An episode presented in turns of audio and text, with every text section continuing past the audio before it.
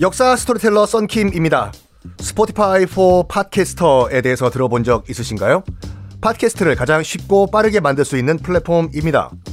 여러분도 저처럼 팟캐스트를 만드실 수 있습니다. 어렵지 않아요. 설명드릴게요. Spotify for Podcasters에서는 핸드폰이나 컴퓨터로 바로 팟캐스트를 녹음할 수 있는 제작 툴을 제공합니다. 배경음악, 전환 효과음, 그리고 자동으로 음질을 향상시키는 기능 등등 한 곳에서 녹음부터 편집까지 팟캐스트를 빠르고 쉽게 만들 수 있습니다. 이렇게 만든 여러분의 팟캐스트는 Spotify for Podcasters를 통해서 애플 팟캐스트, 구글 팟캐스트 등 여러 다른 플랫폼에도 한 번에 배포하고 한 곳에서 관리할 수가 있습니다. 여러분이 팟캐스트를 만들기 위해 필요한 모든 것들을 한 곳에서 모두 무료로 제공합니다. Spotify for Podcasters 앱을 다운로드 받고 지금 바로 시작해 보세요. 네, 여러분 안녕하십니까. 역사 스토리텔러 썬킴 인사 드리겠습니다. 인조 인간 로보트 마징가 제트 인조 반정 성공했습니다. 광해군은 일단 그 얘기는 좀 이따 말씀드릴게요. 어, 쿠데타 반정의 명분을 이제 인목 왕후가 쫙 발표를 하는데 우리가 주목을 해봐야 될 것이 이거예요. 뭐냐? 광해가 명나라를 배신했다. 이게요, 굉장히 인목 왕후도 물론 10년 동안 덕수궁에 갇혀 있었던 것도 문제지만, 그 이유이겠지만, 정세 파악을 전혀 못하고 있어, 지금요. 당시 국제사회가 어떻게 돌아가고 있는지.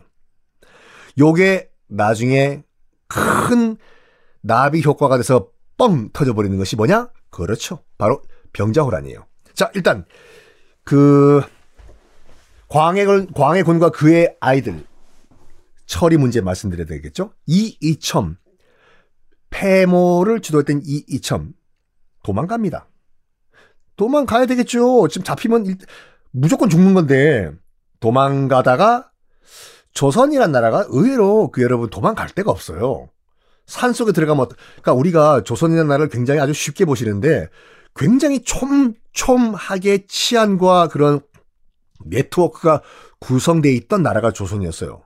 그리고 요즘 같은 경우에는 교통이 잘 발달돼 가지고, 어, 뭐라고 할까. 다른 동네 놀러 가도 모르잖아요. 제가 서울에서 왔는지 대구에서 왔는지. 근데 예전만 하더라도, 그러니까 조선시대는 교통이 발달 안 됐기 때문에 그 동네 사람들은 항상 그 동네 사람들이랑 어울려요. 그리고 누가 들어오면 딱 티가 나. 야, 쟤 우리 동네 사람 아니잖아. 이렇게 해요. 그럼 바로 일단 신고 들어가요. 그리고 요즘같이 뭐 고속도로 중간중간에 휴게소가 있다? 시골에도 편의점이 있다? 아니죠. 밥, 밥 먹어야 될 거 아니에요. 산속에 밥 먹을 때가 있냐? 없죠. 그 마을로 내려가야 돼요. 굴, 안 굶어 죽으려면 걸릴 수밖에 없는 구조. 못, 조선은요, 못 도망가요. 못 도망가. 도망갔던 이첨 바로 잡힙니다. 끌려와요. 끌려와가지고 당연히 이제 그 아, 능량군 인조 측에 의해서 고문은 당하겠죠. 살려달라고 싹싹 빕니다. 이게 비, 비굴한 거예요, 솔직히. 아유, 자기가 해놓은 짓거리가 있는데 깨끗하게 그냥 자기 운명을 받아들일 것이지. 살려달라고 싹싹싹 빕니다. 그래서 무슨 말을 했냐면요. 야, 인목 대비가 지금 살아있는 것도 다 나 이이첨 덕분이야. 내가 막아줬다고, 어? 아니, 솔직히 말해가지고 광해군이 인목 대비 죽이려고 했어. 내가 얘기한 거야. 죽이는 건 오바고, 그냥 가둬만 두자고. 인목 대비가 살아있는 건 내 덕분이야. 이이첨 덕분이라고 살려줘! 살려줘! 이게 통하나요? 통할 리가 없지요. 무슨 헛소리야! 죽여라! 해가지고 이 일첨은 아들들과 함께 세트로 부자들이 다 잠수가 됩니다. 아들이 여기 왜 들어갔냐?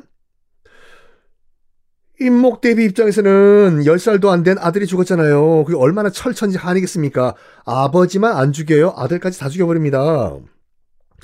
그리고 폐모에 관련된 모든 인물들 싹 다 끌려와가지고 모두 다 목이 댕강댕강댕강 참수돼요. 자, 드디어 마지막 남았습니다. 누구? 광해군 남았죠. 폐주라고 하죠. 끌려 내려온 그 임금. 어, 일단 광해군은요, 세자, 폐세자죠. 이제 세자에서 끌려냈기 때, 어, 내려왔기 때문에. 광해군과 폐세자는 교동, 짬뽕이 있는 교동이 아니라 그 교동은 강릉에 있는 교동이고요. 그 유배 가는 교동은 강화도 옆에 있는 또 다른 섬이 있어요.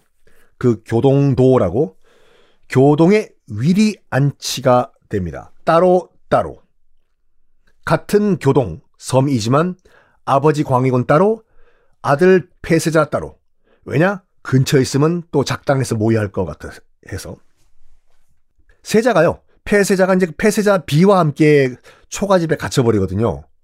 어 그렇죠 결혼했죠. 그 폐세자와 폐세자 B 그 부부가 이런 말을 해요. 어차피 우리는 여보 부인 어차피 우리는 죽게 돼 있어. 아, 남의 손에 죽을 바에는 우리 스스로 운명을 우리가 결정합시다. 네. 그럽시다. 우리 어떻게 죽지? 밥을 한번 끊어볼까요? 그래가지고 일단 목을 맬 자신은 없었나 봐요. 그래서 2주 동안 밥을 안 먹습니다. 보통 2주 동안 밥을 안 먹으면은 글쎄요. 하여간 기록을 기록에 따르면 2주 동안 밥을 안 먹었는데 가만히 그냥 방, 방바닥에 누워가지고 안 죽었대요. 이상한 거죠. 이상하다. 2주 동안 밥을 안 먹었는데 아직까지 살아있네. 그냥 우리 목을 한번 매볼까? 해서 목을 매요. 근데 둘 다 부부가 커플로 목을 맸는데 마침 그때 그 이 두 폐쇄자와 폐쇄자 비를 어, 수발 들던 여종이 그걸 문을 여, 열어본 거예요. 끼, 어머, 이게 뭐야? 그래가지고 또 살아나요. 이 폐쇄자와 폐쇄자 비가 가만히 생각해 봅니다. 우리가 거의 보름 동안이나 곡기를 끊었는데도 죽질 않고 목을 매 봤는데도 죽지 않은 거 보니까 이거는 우리 보고 뭔가 하라는 하늘의 뜻이 아니겠나? 탈출하자. 탈출을 결심을 합니다. 어떻게 탈출하냐? 일단은 위리안치기 때문에요. 이 높이 7m의 쌀이 나무로 울타리가 쳐져 있는 상태고 밖에는 포졸들이 다 지키고 있어요. 못 가, 못 나가요. 어떻게 나가냐? 땅을 파요. 뭐로 파냐? 손으로? 어떻게 손으로 팝니까? 밥 먹어야 되니까 수저 있잖아요, 수저. 수저로 가위로 파기 시작해요. 무려 한 달을 팝니다. 한 달. 한 달을 판 다음에 바닷가 쪽으로 쭉 지하 터널을 만든 다음에 구멍을 뚫는 것까지 성공을 해요. 일단 폐세자가 혼자 이 구멍으로 탈출을 시도해요. 손에는 뭐가 들려져 있었냐면 은. 아마 유배 올 때 몰래 챙겨왔던 거로 추정이 돼요. 은덩어리, 실버. 은덩어리랑 밥, 주먹밥. 주먹밥. 그리고 평양 감사에게 보내는 편지 한 통. 이 손에 들려져 있었어요. 어, 정확한 기록은 없지만, 정확한 기록은 없지만 무슨 얘기냐면요. 당시 이제 평양 감사가 이 광해군과 세자를 지지했던 것 같아요. 특히 세자를요. 그래서 자기를 지지하는 평양 감사와 contact를 해가지고 반정을 일으키자. 라고 하면서 지금 몰래 강화도 교동을 빠져나가가지고 은덩이는 가다가 이제 뇌물 줘야 될 거 아니에요. 나 좀 평양까지 좀 가게 해달라고. 밥은 중간중간에 먹어, 배고가 고프니까 좀 갉아먹고 이런 식으로.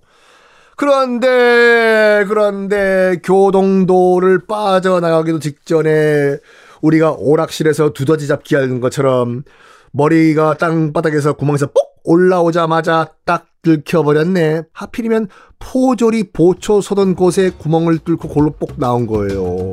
어떻게 됐을까요, 우리 폐쇄자는? 다음 시간에 공개하겠습니다.